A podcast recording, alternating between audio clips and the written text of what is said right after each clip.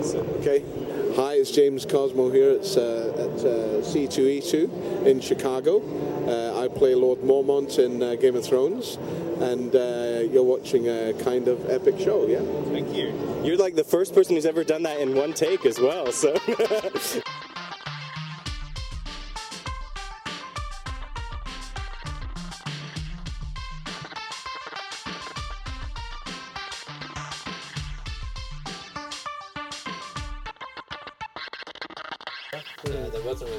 Can I say one thing that because this isn't speculating about something that's occurred in the books. This is speculating about something that might be truly and vastly different. One of the ways that they've been laying the groundwork for expanding. Because keep in mind, we didn't know when the publication date of the sixth book was going to be. Yeah, like we- we I think still they, don't. they we still don't. They figured probably the fucking thing was going to be done by now or out Mm-hmm. by now because of how quickly the production schedule was going, and so they needed potentially filler content. And area and the area that needed the most filler content is probably Essos Mm-hmm. and Talisa Stark is actually, and they, they make this, her, her maiden name is Mager. She's Talisa Maegyr. And she alludes to being royalty from um, Volantis, from Old Volantis, which is like the second of the second strongest of the free cities. It used to be an empire. Mm. It was literally the old. It was the first Valyrian's freehold. It was the first place like that the people that Daenerys comes from, where they they they conquered Essos. They controlled all of Essos, and that's why they didn't fuck with Westeros because Essos is a bigger continent. They're like, yeah, fuck you, Neanderthals. And so they built all these great works, like they were like like an allegory for like ancient Rome or Constantinople, and it's this mighty city and she's claiming to be and it's the biggest of the slave cities. And so it should be in conflict with daenerys. And it doesn't really have any stance on the fight of the five kings or whatever hmm. because it's a free city. They don't fucking care about westeros. Yeah. but what if like that that name that character's name is also the character name i mean we only see a few scenes in the book and this the, in the book there is no talisa stark in the book it's an entirely different character that doesn't exist that he marries and the, it's part of setting up the red wedding which is part of why people maybe had more hope that she would live because this character's still alive in the books Yeah. and they make pains to say that the baby is dead, but maybe it's the baby isn't dead. So like there, it's really strange. It's a completely different direction in the book, and because they've made this choice, the show has no no choice but to go in a different direction. But what if this free this lady this I mean I'm sorry that I'm taking so long, but it's such a it's such a potentially interesting wrangling point because they need more material for for season five and season six plainly. Mm-hmm. What if Volantis decides to go to war against the Lannisters and against I mean and and sides with Stannis or, or the Starks because or whatever Stark is left because Sansa is suddenly this fucking power broker. I mean, San, I mean if if Sansa makes a claim or if she ends up going back to war, she'll need backers and they the Red Wedding is such this traumatic event. Like the leader of Volantis, like has been wanting to go to war for something just because he wants to. He's a he's a warmonger. Literally, that I mean they make pains in the book to say like he's a toothless warmonger. Literally has no teeth. Loves loves war. Can, always gets outvoted on this little council they have in Volantis. That's all we know about him. And that he has he has a granddaughter or whatever. So this is his granddaughter eh, that we're that we're shown is Talisa. I think is Talisa Stark. And so, what if he they decide Volantis should go to war or Volantis should back Daenerys because Volantis will decide that they'll go with whoever is going to fucking murder Lannisters to get revenge. Hmm. I think it could be a, a serious departure, and I think it is legitimately worth talking about, even though it's a small detail in the book. That I mean, and, and literally, it's details that don't exist in the book because it's a different character. The show has made this conscious choice. They've said this character is not who we saw in in the book. This character has this name. This character has this mysterious background that is not alluded to. It could be a thread that we never see again because Robb has been dead so long. But with Sansa and with the Starks, everybody's thinking, oh, they're out of play. Where, who are the allies? Who are the allies that are left in the world? And maybe this is a potential ally, and it's a character at the very least that we should have seen in, uh, because he's in the book. Maybe we see him introduced in the next season, even though he's a very minor character. Maybe they decide, let's beef him up. Let's make him a major character. Sorry, I know that was a like a whole soliloquy, but I think it could be really interesting, and it's a theory I've been wanting to expound upon, and I couldn't do so because we hadn't reached the this point where we could discuss things that haven't occurred in the books or in the in the show yet, or where they might delineate. I don't know. I Fuck, we didn't even get to talk about the Red Wedding really last because we didn't talk about Game of Thrones that much last season. but uh, uh, I don't think. Well, I'm have- sure you're I gonna have- differ. I mean, because it's a that was a lot of- that I threw out there. I I have points of debate with you, but there are points of debate that I can't discuss with David in the room. So, All right. just Yay, because yay or nay? Do you think I'm going way out on a limb? I there? think you are. I think I think it's I think it's way out on a limb too. I'm just saying, like, if I were to, because we were talking about speculating for next season. Feel free to cut this if you'd like, No, because we're long. we're almost at two hours.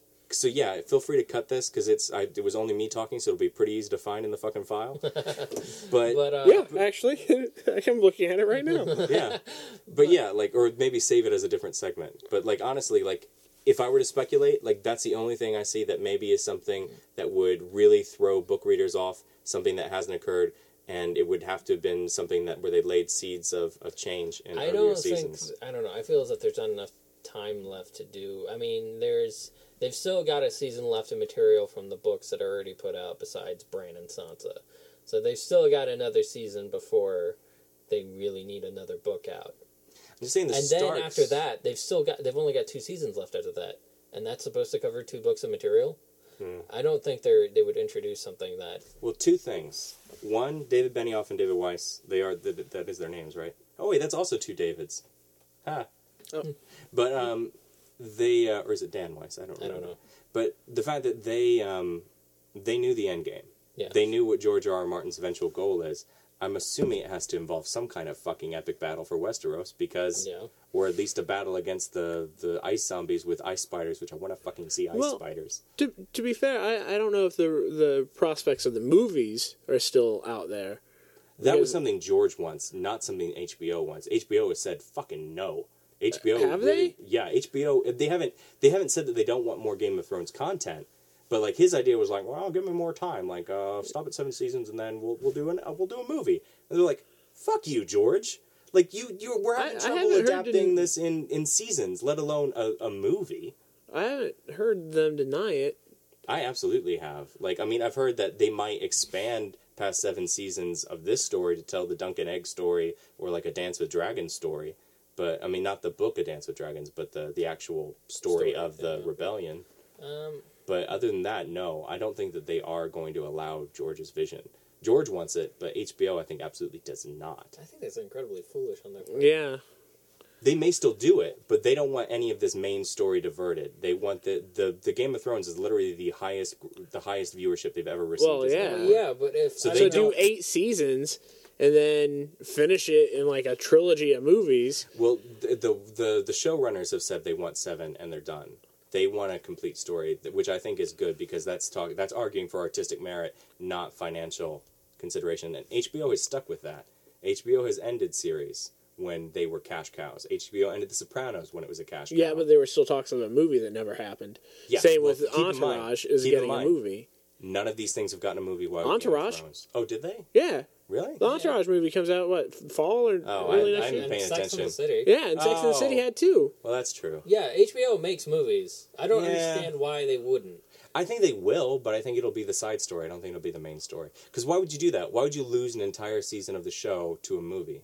Budget Shit ton of money. and budget. If if You it can was a spend more movie on a- that was reliant on you having watched seven seasons of a show, Considering how many people have seen this show. How- it's a lot of people. Granted, but Yeah. 18 million people at a box office is, is a lot. But if you're if the maximum audience, I don't know what the maximum audience of like a big, I mean, of the amount of money that you would need. I can imagine you need like a 200 million dollar budget. yes. Well, okay, if you if you take like the ticket sales of say like the I love that we're going over two hours here because I don't know what we're gonna fucking do. You really will have to cut my segment, by the way. No, we won't. We won't have to because we- we've had long say episodes. 18. He's actually we're doing our, our accountant is actually figuring. Just imagine.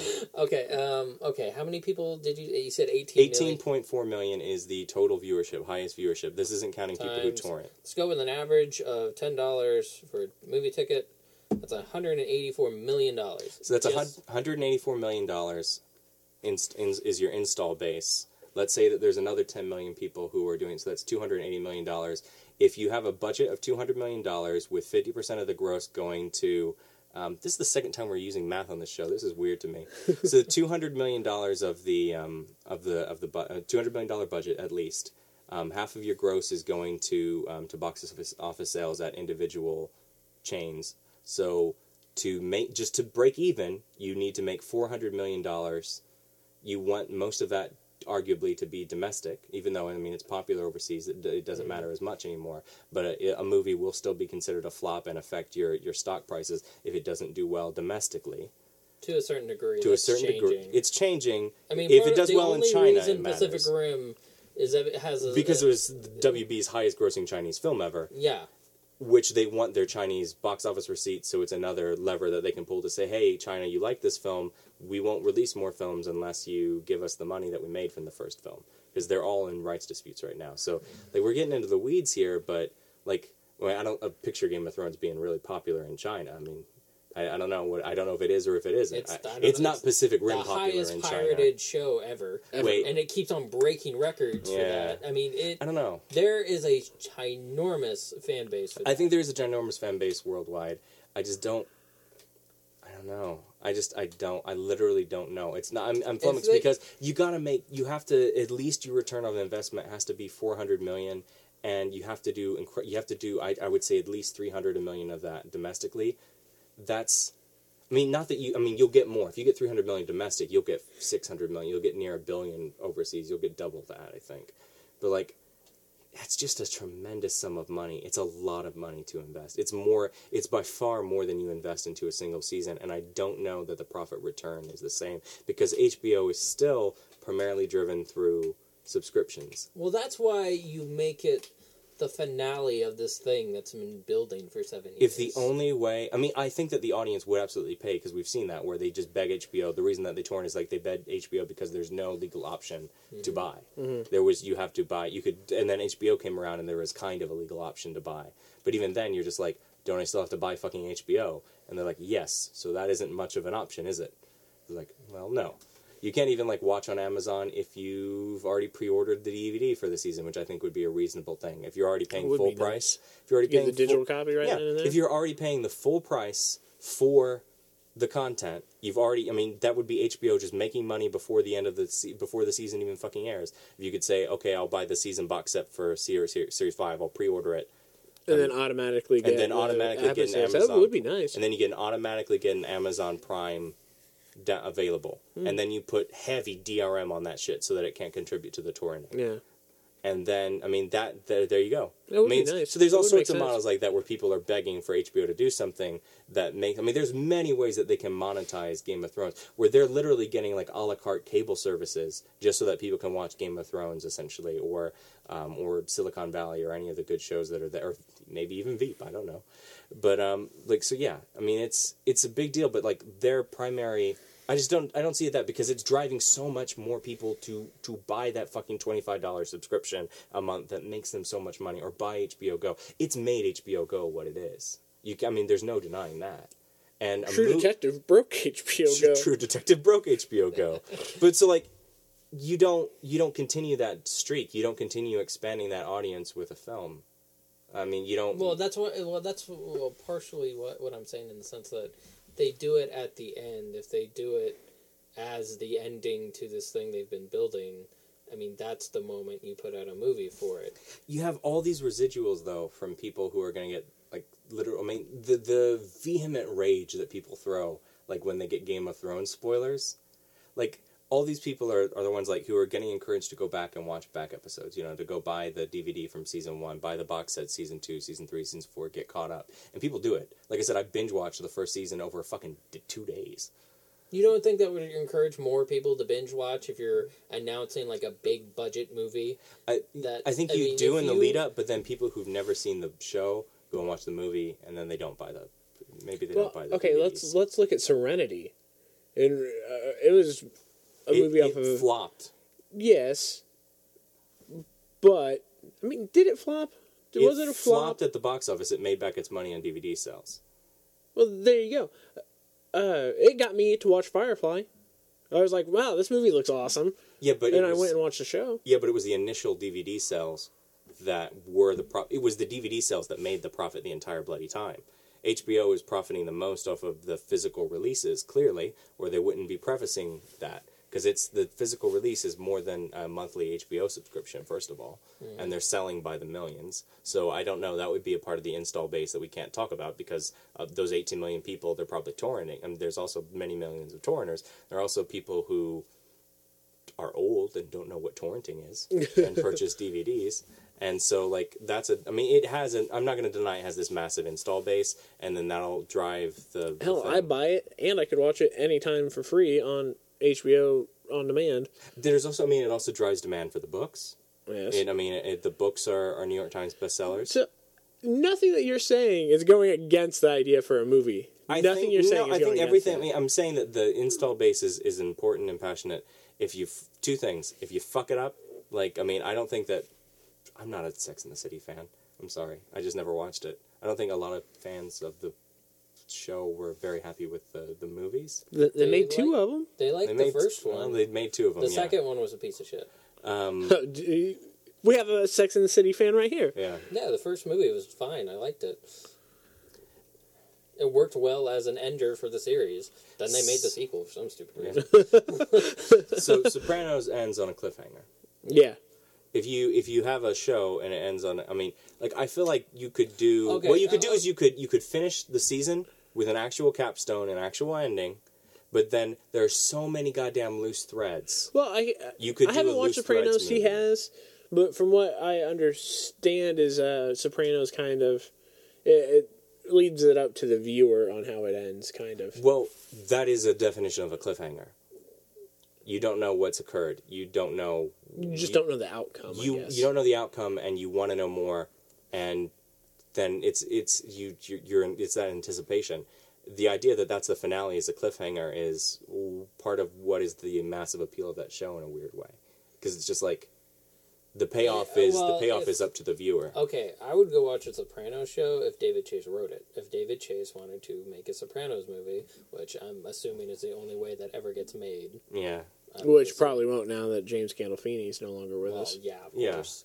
Um, but because yeah, he I was mean, that show. yeah, there's no yeah, there's no way they could do it now. But um, so I mean, yeah, if I mean that's sort of like if I don't know uh, uh, the guy who made The Wire, if he wanted to do a Wire movie, that uh, God, what's his name? David's that's yeah David Chase. Uh, anyway, if he wanted to make a movie, I mean that's the uh, the really interesting thing about HBO is that they listen to their creators. They allow them to go, you know, kind of go and do what they want. Like Aaron Sorkin, he's ending the newsroom this mm-hmm. season. He only did three seasons, and he was done with It it. was his choice, though, right? Yeah, it was his well I mean, decision. he he was reacting I think to the Tea Party and Fox News and he's just like well there he feels that I think he feels like their influence has waned he's like so my story is done well, I, I, I mean, he's like he like the pollution of the newsroom culture. Like he's like, Well, no, I'm. it's, It's, still there. There's still yeah. stuff that he could talk about, but I feel like to a certain extent he's just like, well, I mean, everybody's fucking aware of it at this point. I just, I mean, I think he's ending it because it's not just, it's not just social commentary. It's like this particular character, and he's like, this is how the show should end. And So, that he's on a network that will allow that. yeah. Well, that's what I'm saying. Like, they've already said seven seasons. If they have that faith in their creators, the creators may take a different direction than George R. R. Martin. Well, take the general direction, sweeping direction. Yeah. But they've already committed to seven seasons and no more. They've said, "What do you do after seven, the seventh season?" They said in unison in an interview. They said, "Fucking sleep." They're committed to seven seven years of their eight years of their lives to this, including the pilot. Eight nine years of their lives. They don't want. I don't think they want the movie. I don't think that they want it. I don't think that they want it as creators, and I think HBO will respect the creators. George R. R. Martin is the one pushing for it, not the showrunners, and I think that's the difference. George R. R. Martin is incredibly respected. George R. R. Martin is the creator. George R. R. Martin has written, but he is not the showrunner. He's afforded far more leniency, far more executive authority. That I mean, but he's not doesn't get to influence a casting decision. He's not. I mean, he's not as powerless as most authors are on a set, hmm. but he's not that much more than a Siegel and Shuster type of credit on there. I mean, it's still only based on his work, and he's only allowed to write, and they let him write. It isn't like he he comes in and just like. I mean, if he suggests writing an episode, they'll do it out of deference to him. Yeah, He, He writes wrote- one a year. He writes one a year. I mean, that might be in the contract. Like, he wanted to write the Blackwater. Yeah, you let him write the fucking Blackwater scene, the episode, best episode of that season. But it's not something that is a guarantee, and it's not generally how net, uh, networks operate. They generally operate with far less deference to authors. and they've already said that they will need. I mean, like, it's clearly not influencing him to write any fucking faster. And so, like, he, I mean, this may be out of his hands. He's not, I do not see him publishing the seventh book by the time they're at the seventh season. And keep in mind, the production schedule is 10 months ahead. So, if anything, what I would see the film be would be a loose end. It would be a way of ameliorating things that happen in the book as opposed to things that happen there and clear up whatever whatever may be nebulous about the ending. But I also have a, have faith in these showrunners, and I feel like they will give us an ending that is satisfying. And that's my piece. I'm sorry, hmm. like I, I don't know if I've made too too far of an argument. I mean, I went on a limb on kind of my other things, talking about things that the showrunners may do, but I think that is a guarantee. Is I mean, the only reason I was really talking about that particular thread is because they've said that they will have to create threads, that they will have to do things that, and I mean, be prepared to do things that aren't in the books yet. They've already done so, and to a certain extent, with Bran's storyline this season, with having the the the conflict between like the thing that line like the the power that powers them is powerless here. It's a corny ass line, but it's fucking revelatory. It's like things like that are, are incredible. And so they're saying like we know that this is going in this epic mythical direction. We're going to take it in this epic mythical direction, even if you haven't seen all of it yet in the books. And so uh, they have a game. They have an end game. And I Possibly, don't but- thi- they not possibly. They have an end game. They've said that they know how it ends. They are They- going to continue yes, doing their jobs. I, I know yeah, but they that's know like how three it ends. years from now. You think a person can't change their mind three years from It- now? they've even stated a- that the a- stories are getting bigger than their budget. I mean, yeah, that was. I mean, the Battle of the Wall looked cool and all, but I mean, it, it, is like we were talking about earlier. How the battles in the books are so The much thing- bigger. The thing that makes the show is not just the. I mean, it's not just the fighting. As much as I was happy about giant fucking mammoths riding or giants riding fucking mammoths, Well, I well, wasn't. but- I mean, that's not why I tune in. It's part of why I tune in. But- I mean, yeah, it's the character development. it- you don't have with- the character development over three hours that you have over ten hours. You just don't, and that's the That's thing that why makes the show I'm saying it should be done as an ending. Once you have all of your characters, Grown and developed in, in this place. do what Doctor Who did. Maybe maybe decide that it's going to be an end cap. Maybe you're like we because this is so epic because we need we know what it needs. Let's give a 3 hour let's make a 3 hour made for TV presentation. We'll actually put it in theaters at the same time. We'll do a simulcast or we'll do an early release. We'll do something like that where it's almost like um like in Japan an original video airing where you're just like we know what this needs to be we'll leave or, or, or it'll be their version of a Mad Men. We're cutting this season not in half. We're cutting the season, leaving you on an epic cliffhanger. That cliffhanger is going to be resolved in one go. And it's going to be one massive three hour event. It'll be the biggest No, TV event that HBO's ever done. It'll be a movie, but it'll be on HBO. And it'll still have all the benefits to the network that, that HBO sees. Because you're making complaints about the budgetary constraints. You're not making complaints about artistic restraint. I mean, really, other than I, I don't budget. think it does if they they plan it out well.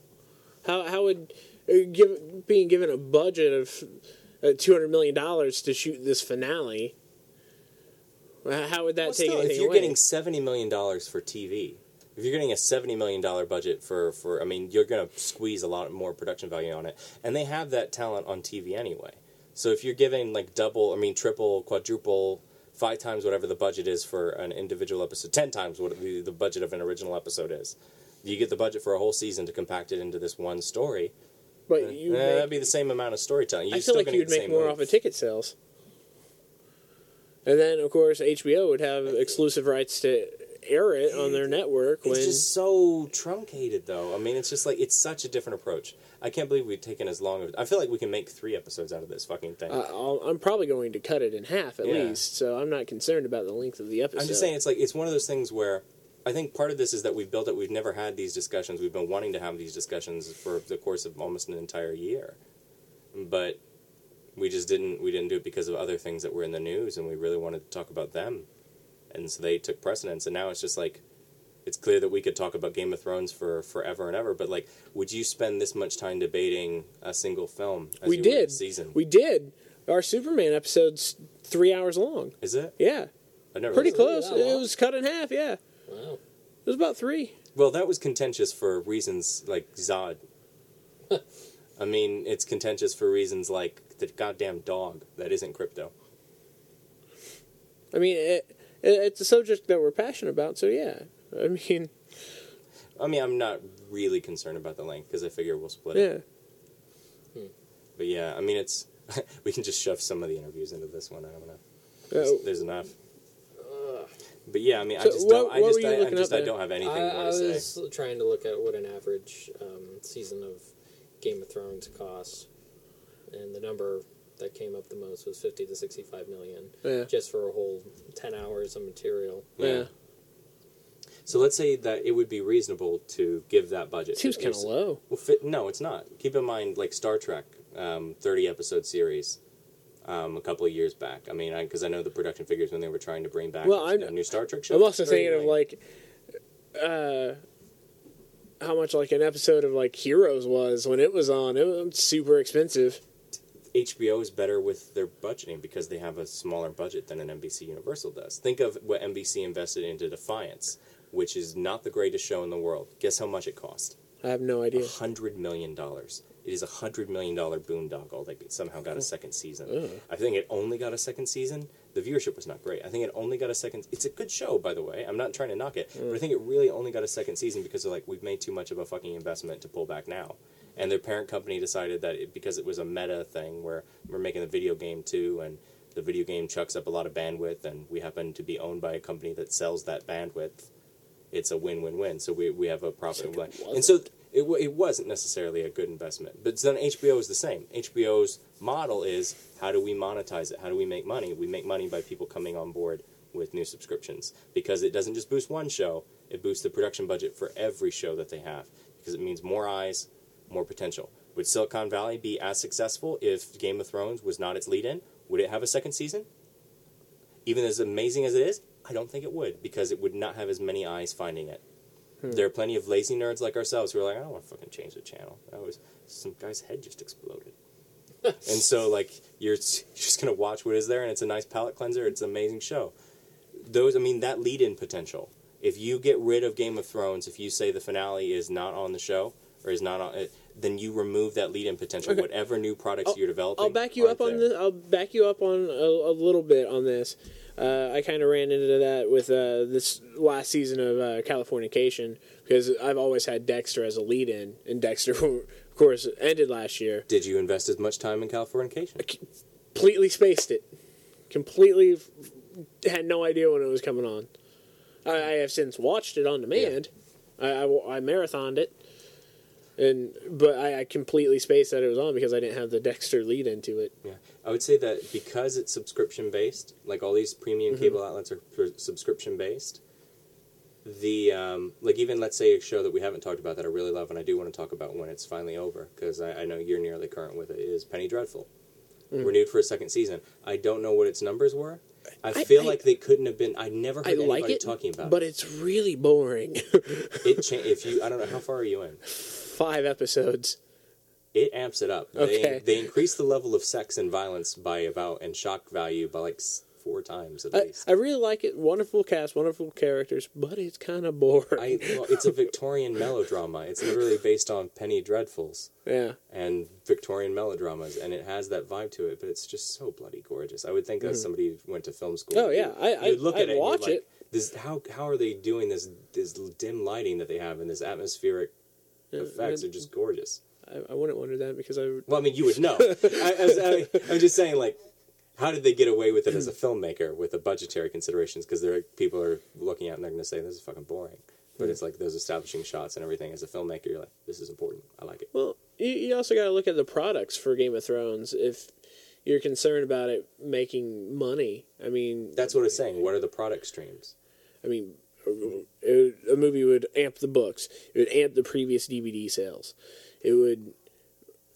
It seemed like you were going to question that. How does a regular season not do that?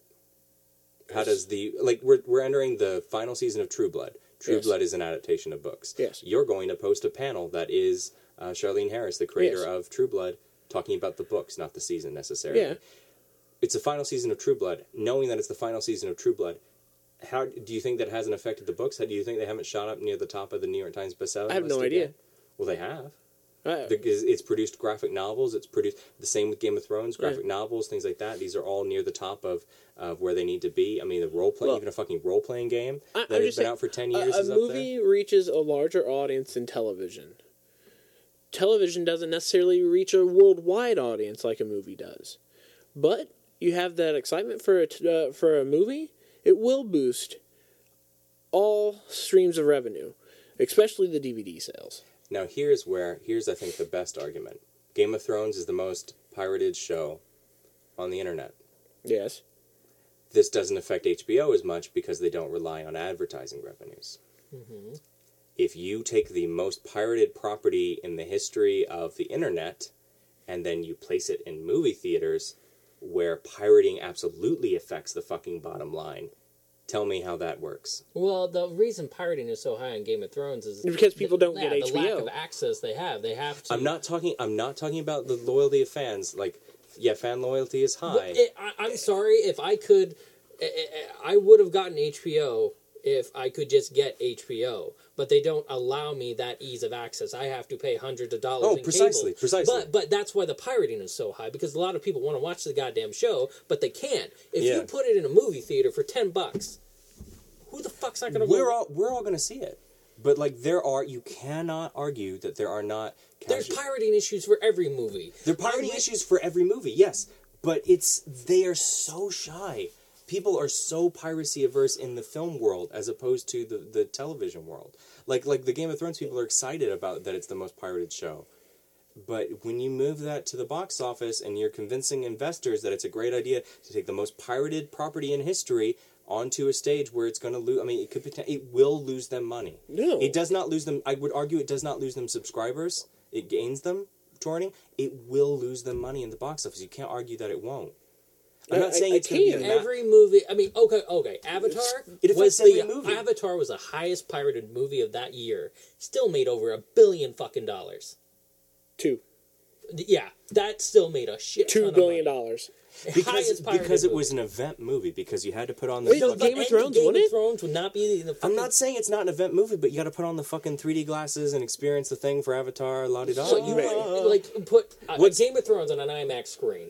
Three dragons attacking like a horde of fucking ice zombies in 3D. That doesn't make a shit ton of fucking money. It makes a shit ton of fucking money. Okay, I won't argue that it doesn't make a lot of money, but it's just. I mean, is it the HBO business model? I don't. I don't know. They're making. they're they ma- do. They do and- movies. Yeah, they They've had two movies. Sex in the City and Entourage. Okay, I'm just gonna fucking say it though. I don't want it. I really don't want it. I want them to. to So actually, you're just letting personal bias. I'm doing both. I'm doing both. You're letting personal bias uh, influence your, your I have debate. personal. I, I'm just being honest here.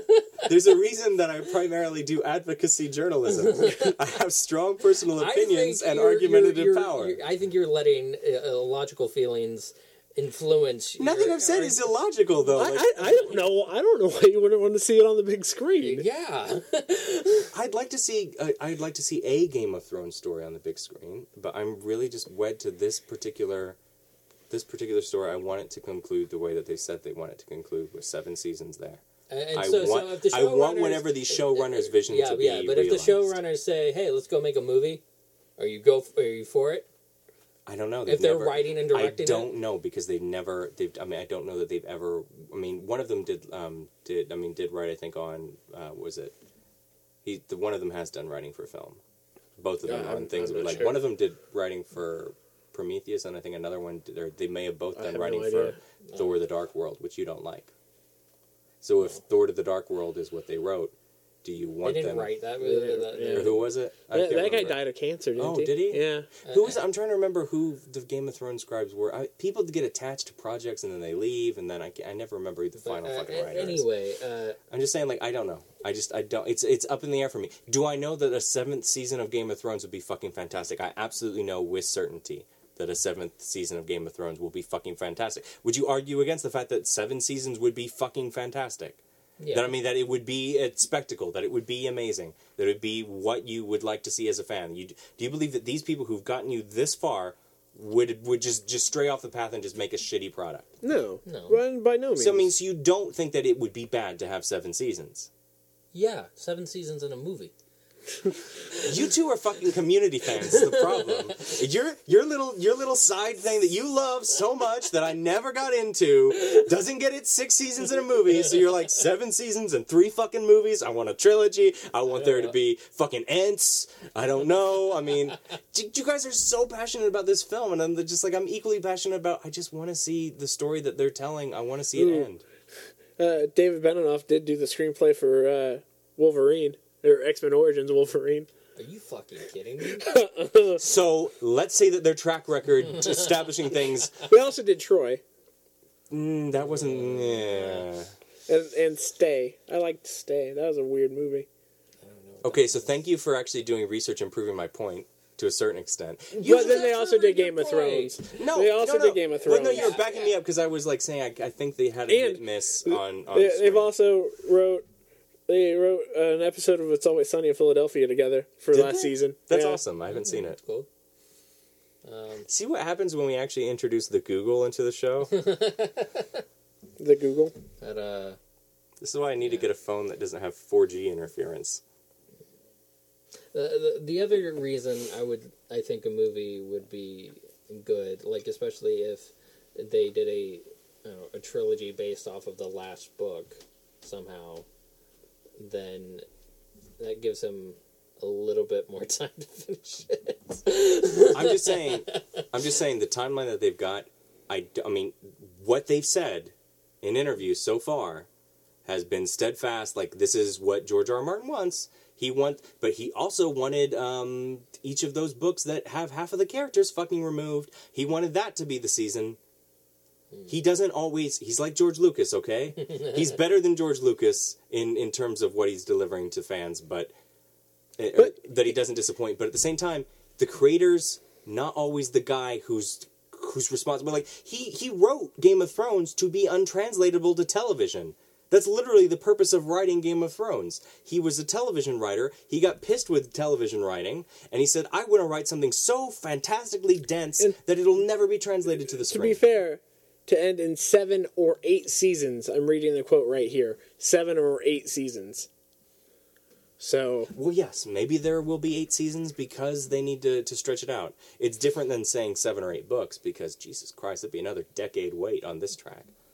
I do find like uh, you mentioned earlier about there being chapters existing like from a decade ago already that may be put into the book, and a part of me finds the idea funny that he has like s- such a massive shit load of material sort of stockpiled, so that maybe he could do like one book and then a year later he has the other one done. that would make me I laugh think so that's I think that's what he's promising us. Like that's what J.K. Rowling did. Hmm. You know, I mean, she literally she wrote the ending to the seventh book before she finished writing the fifth book. Well, yeah, but not. That's not the same thing. To a certain extent, it is. Except George R. R. Martin's like saying he has an ending, but he's also like, well, I thought I was going to end it in three books. Uh, uh, I've changed my mind, um, and I might want to make eight books. see now now what if going back to them possibly adding a book? What if it's just sheer page count? They already have. It's a fucking encyclopedia, and that's what worries me.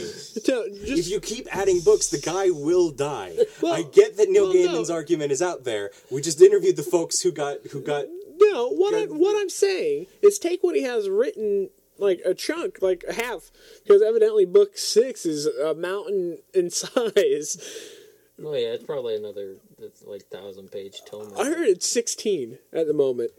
Okay. So cut that in half and just kind of The book six is sixteen hundred pages. evidently. No, I think what you're referring to is the fact that both of the manuscripts for la- for the last book, the reason they're two books is because they used to be a single manuscript that would have Yeah, been over he thought it was 1600 going be one pages. book. Yeah, and they would have also included these chapters that I'm referring to that are more than a decade old. They may be 13 to 15 years old because they would have been part of the first draft for that novel. You know, fair enough, but uh, I, I feel like maybe at some point maybe they should split it just to get. Which have you read them, by the way? Because No, when they leaked, I mean, they were they're amazing. I'm not did. He leaked them. You can't really say they leaked. He to. released He, them. he on intentionally released them, and he he does it to make fans happy. I didn't read them. You didn't read them? No, I just figured to wait for the book. I was I couldn't. But you, but you still haven't read a full book. I, there's an entire book that I've missed And it's that I feel, one. and it's the best one. And I, I think partly I haven't read it for comedic purposes at this point because it's such a weird thing to refer to. I just had made peace, like I literally hmm. because this season. Well, now that the season's over, I can read it. But like there were still things that I didn't know about this season. I still had immediate sense of wonder, but I also kind of knew I had I had the best of both worlds because I knew some of the shit that was going Hermaphroditic down. porn. What? Hermaphroditic porn. Jesus. Sorry, Clerks reference. Oh. Clerks reference. I had to throw that in there. I don't get to use that that often. If this turns into a three-hour episode, it could be. But like we never we never mentioned the fact that there's not one but two Game of Thrones porn parodies. We are really pleased to have as, as a guest on, on the show today James Cosmo. Um, we don't often have um, British uh, BAFTA winners here or Scottish BAFTA winners on the show, so we're pretty excited. and and you're in a you're in a, a little show called Game of Thrones. Some of our fans have heard of it. Many, Yeah, I'm sure it's it's an obscure thing on a, on a cable network. No one sees it.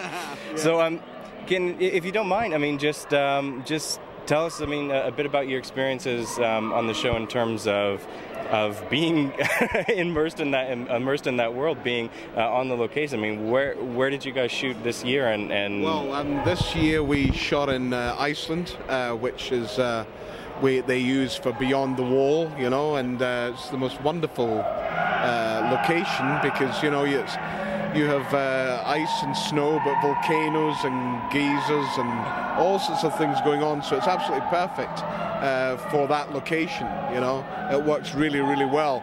Although you know we only have a few hours daylight in the winter when we shoot it. You know, four hours daylight. Uh, and the northern lights then kick in, you know. So it's, it is an extraordinary place. how do you how do you deal with only having four hours to, to shoot? I mean, Well, the the trick is to uh, that they rehearse in the dark what we're going to do, and then the sun comes up. So when the sun's shining, you're really pumping it out as far hard as you can. Yeah. What do you, what do, you do in terms of, of like the more concrete sets, like for the actual wall or, or fort locations? That was uh, shot in Northern Ireland in Belfast, um, where they, they had a quarry and sprayed. It was a, a, a stone quarry, and they sprayed the whole place white, uh, and then built a huge wall.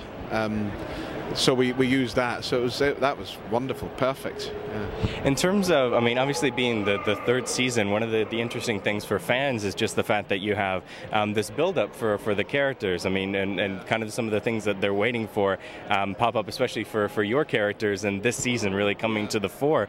Um, is how do you do you feel? Or how do you feel like the fan reaction has been, knowing that they kind of get to see the, the gory, fun bits that they, they've been waiting for up in, in the north? Yeah, it's um, yeah the um, the Night's Watch are really at the cutting edge of it all. You know, it's, it's it's all pretty gory stuff, and they face the most dreadful creatures out there. You know, um, but it's great that the, the the fans can enjoy that sort of stuff, and it's great for the actors. We we love being part of that. You know. How, how has been the, the fan reaction uh, in terms of? I mean, obviously we're at a convention today. Um, I mean, had, when it, just out of curiosity, like uh, how how uh, first day, but how's Chicago been for you so far? And I mean, just how have the convention scenes been um, here in America and, and, and abroad as well? Yeah, um, it seems to grow and grow and grow. You know, it's uh, Game of Thrones is just as big in the UK and Europe as it is over here. You know, it's it's absolutely massive, um, and it's a it's a great pleasure. But Chicago is is just it's a wonderful town. It's really great. I was I was um, I spent a lot of time in LA, but I was blown away how friendly people were and. Uh, very different. You know, Los Angeles can be a little bit, you know, show busy, you know, but Chicago's much more down to earth and and seem to be really nice folk, very helpful, and it's a it's a real pleasure to be here. The secret is that we have a winter that's almost as long as the one in, in the Game of Thrones. So, yeah, sometimes it will last up to nine years. Yeah, and also there's less sunlight. Yeah, so you have to huddle together, and it causes it causes a certain personability there. But no, um, beyond beyond Game of Thrones, just kind of curious if you can can let um, the fans know. I mean, what you've been been working on. I mean, I, I mentioned the the Scottish BAFTA. I mean, Yeah. I think is, is this the second year in a row that you've gotten Uh, no, I, I won won it uh, the year before last, and I was nominated uh, last year, Yeah. uh, and I haven't done anything uh, worthy of getting nominated again. well, what, what are your current projects? What else can can people be looking forward to? I'm starting a film called Sacrifice in Ireland, uh, in about three weeks' time. So I'll be filming out the islands, one of my favourite places to work. Uh, so that's going to be great fun. And then I'm uh, hoping to do a film. Uh, it's a really exciting project. It's um, uh, I worked on a film called The Christmas Candle, and uh, the same producers are making a film about St. Peter, the last days of St. Peter in Rome, and uh, I hope to be playing Peter in that. So that's a, a very exciting. So we, we can look forward to seeing you upside down then, or oh, that sounds rather gru- gruesome, actually. yeah, well, it's a, it's a, I think Peter's a wonderful story, and uh, as far as I know, it hasn't been done so far. You know, so that's going to be really exciting to do. Um, and then in terms of um, the cast members, uh, I think it's really interesting the fact that you've got um, a panel presentation here at C2E2 um, with uh, with one of your co-stars, and just kind of curious, how, how often do you guys get to interact with the, the folks who are not uh, in Iceland, as it were? And and is that one of the, the perks of, of coming to the con? Can you tell us a bit about, about your panel? Yeah, well, the answer is that we never ever meet because there's three full movie units filming at any given time. You know, Morocco, uh, Croatia, or in our case, Iceland. So there's nearly everyone that's on Game of Thrones I haven't met. I've only met my own people, members of the Night Watch, and uh, so it's, it's lovely. You know, you come to a convention and you go, "Hey, aren't you in Game of Thrones?" You know, it's like it's lovely to meet people that are in it, but uh, are just playing in completely different worlds. You know. So is there anything? I mean, do you guys know what you're going to be talking about, or anything that we can look forward to uh, on Sunday when, when you guys get together? Uh, I not really. No, I just I'm just looking forward to talking to the fans and uh, answering some questions and uh, uh, having a good chat with them. It'd be great fun. All right, and then um, so who dies? I do if I gave out anything away. Oh. Uh, well, we just um, wanted to kind of wrap up here because we won't take up uh, any more, too much more of your time here, and just really, again, wanted to express our, our gratitude for coming on kind of epic show. So, mean, what are you trying to say, Gabe? I mean, I'm saying if it's like three podcasts at this point, maybe we should call it a night Or put in a third or a night's watch. Wait, I thought you told me to edit that. edit back into the other part of the conversation. No, conversation. we're adding we're adding more edit points in because you will presumably have edited this, and they would not know that if we hadn't just told them. But we're letting the cat out of the bag because we're being giant dicks right now. We weren't, but then you did it, and I'm following your lead. Yeah, it was, he he started talking about the thirds, and I was like, so third interview. I don't know. oh, Was that the segue? Like we that- just had this whole off the off the recording argument where like this is a monster of an episode. Let's try and help David with the editing by doing an outro immediately. And your response to that is, let's make him change where we put the interview. That I just said should be back earlier in it. So I guess it's not me being a dick; it's you being a dick here. well, you had you said the weird thing, and it, it didn't really make a lot of sense. It was continuing off of something we said 40 minutes ago. I was trying to convince people that we had never stopped to record. and it was working until you did that. it's easier for David to do this because we're almost never together. We're almost never on, hold on, together in terms of episodes. Hold on, hold on. It wasn't totally my fault because instead of rolling with it, both of you stopped. Because we just had a 20 minute argument about where to place that stupid interview that we decided to talk It wasn't about. a twenty-minute argument. But no, it's like but- five. It's like a five minute argument. But in the show, we talk about the interview for like 20 minutes and then we never No. play it. Well, we didn't talk about it for that long. Well, no, because, I mean, we're just like, and his watch is ended. So so what? Do I put it in now or put it in earlier? That's the problem! That's the point I was making fun of here is that we just exacerbated. We just. Nobody would have had been the wiser. No, nobody would have known. We would have a shorter than three hour episode, which will now be broken up into at least two, possibly three episodes. And we're still talking and haven't done the outro. And that's why I'm kind of. I don't know where I'm at right now. It'll be a trilogy, like the Yeah. future Game of Thrones movie. Yeah. I just say at this point, fuck it, we put an interview in each episode. Oh, That would be almost hard to do because our other two end such quick concessions. Concession, succession. Whatever. Concessions are popcorn. which we'll be getting in the future Game of Thrones movies. So you're titling episode three "Concessions Are Popcorn." number two is Gabe should not say the c word. and number one, I think, would probably be like, and now his watch is ended. I don't know. That- That's all out of order. I have no idea. All right. All All right. right. All right. I'm David. I'm David. I'm Gabe. I'm going to call you Gilman for Yeah. the purposes of this I, end. I'm David West. I'm David Gilman. I am Gabriel Canada. I'm You- really confused right now. You, you can find David West at Twitter at David West underscore K O E S. You can find me nowhere You cannot be found on the SNS on the social networks. if you tried really hard. Um, Yeah, you could add him on Facebook, and then he just won't add you have like a you. LinkedIn. No. You have Goo- you have uh you have uh the Google. You have the Google. No. You don't have the Google. Uh, not that I'm aware of. not that you. I think everybody who has a Gmail has the Yeah. Google Okay, thing. then. But yeah, but not Yeah. that I'm aware of. Yeah, fair enough. He sends he sends all of his social messaging by Raven. Yeah.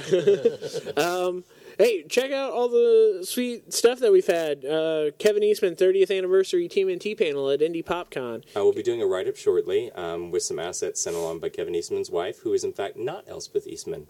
She wanted to make that very clear in the last episode, which by now will be four episodes ago. Yeah, right. But um, beyond that, um, we also have um, some additional upcoming content um, that David wanted me to talk about here, so I'll make this as brief as possible. Um, we we're going to do um, I'm timing you. we're doing an indie webcomics uh, group article uh, or episode. Um, so we got about five interviews from from PopCon and from elsewhere, um, talking about local comics creators in the indie comics community.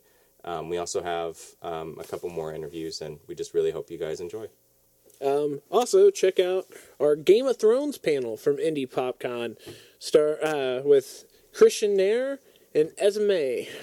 And I don't know if it'll be up, possibly, but I mean, they might even have the Aria panel. I mean, I feel like it's still relevant. You're asking a lot of me. I don't know. I said I don't. I preface saying I've been prefacing this for seven episodes that I don't know if it will be up. It exists. It does exist. It's relevant still because she talks about the development of her character, and I think after seeing the season, that it's really it has a payoff. Well, you know what? I'll try and get up too. Um, you will also be trying to get up the Charlaine Harris panel. You've already said this because True Blood is starting. Back. Yes, because it came back last night. But I'm also really hard to get away from Watch Dogs. Yeah. already. I know, but there's still so much more to do. well, it's like us in Mass Effect. Well, I don't know. It isn't. I've put in I- 20 something he hours on this finished the game. story. He finished the story and continues doing. Oh tiny yeah, bullshit. like it's that Because is I'm a weird. completist. Yeah, you do the random like the Riddler bullshit. In the To be, Arkham I'm just games. saying. Yes, I I do. in the level of social in the level of social shut-inness Mm-hmm. we put in more than 200 hours into that fucking game each just so that we get different romance options there's a I've certain never- you've I've never only- done you've only you stuck with one romance option Yeah, I only played it the once through. and Really? I- yeah. I've done multiple playthroughs because i really i mean frankly like after having met the guy who writes it i'm like I, this is awesome i want to Well, know I like mean- every line of dialogue Well, Shit yeah. goes crazy at the end of Watch Dogs. Oh my god, mass chaos. The giant blackout. It's wonderful. But you know what saves you time, Gabe? what Instead of playing through Mass Effect to see all those the choices. are you saying youtube Yeah. no YouTube has all of them. Well, yeah, but I YouTubed a few of them, but no, I want. It's one of those games where I actually like the achievement because some of them are mm. hard to actually happen. I, I like getting trophies as well. yeah, mm. I'm See- a I'm a trophy player. I don't like. I wasn't, but I am now. I don't like forcing my way through a, a dialogue thing, trying to purposely get in. Well, it isn't forcing necessarily. Like, I if it's an No. option that I never tried before, I'm interested to see where it leads. See, I just like. This one has a whole nother subtext to it, considering what we're talking about. I just like. I don't know. Talking about in real life, it's not relationships in real life do not have flags that appear with a spiral menu that says it says like talk like Chuck Berry, talk, uh, pretend, pretend Be a dick. be a dick. Yeah. All right, all right. Okay, hit the space bar. I'm gonna I'm gonna hit the space bar Okay. Can we just cut like I- this is No. funny, but like because it's entertaining. We're really shitty at promoting things. Is all I want to say. this is why we don't have more subscribers, David. Is because instead of having like a clean subscriber thing at the end, we have a dialogue menu from Mass Effect. Which should show who we are. Just hit the button.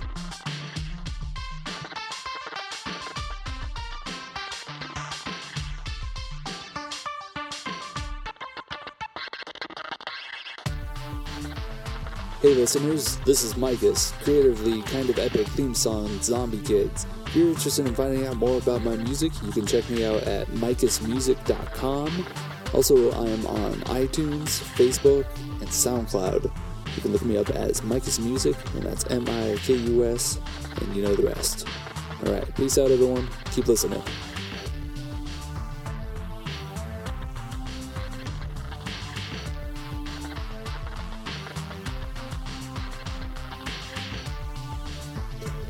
Since Gabe was oh, it's playing music too. Oh, I wasn't expecting that. That's weird.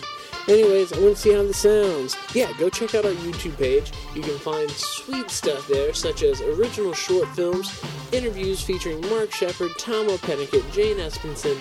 The list goes on. We have a ton of interviews. We also have a ton of panels. Panels. How often do you miss a panel and you're like, oh man, I really wish I would have seen that?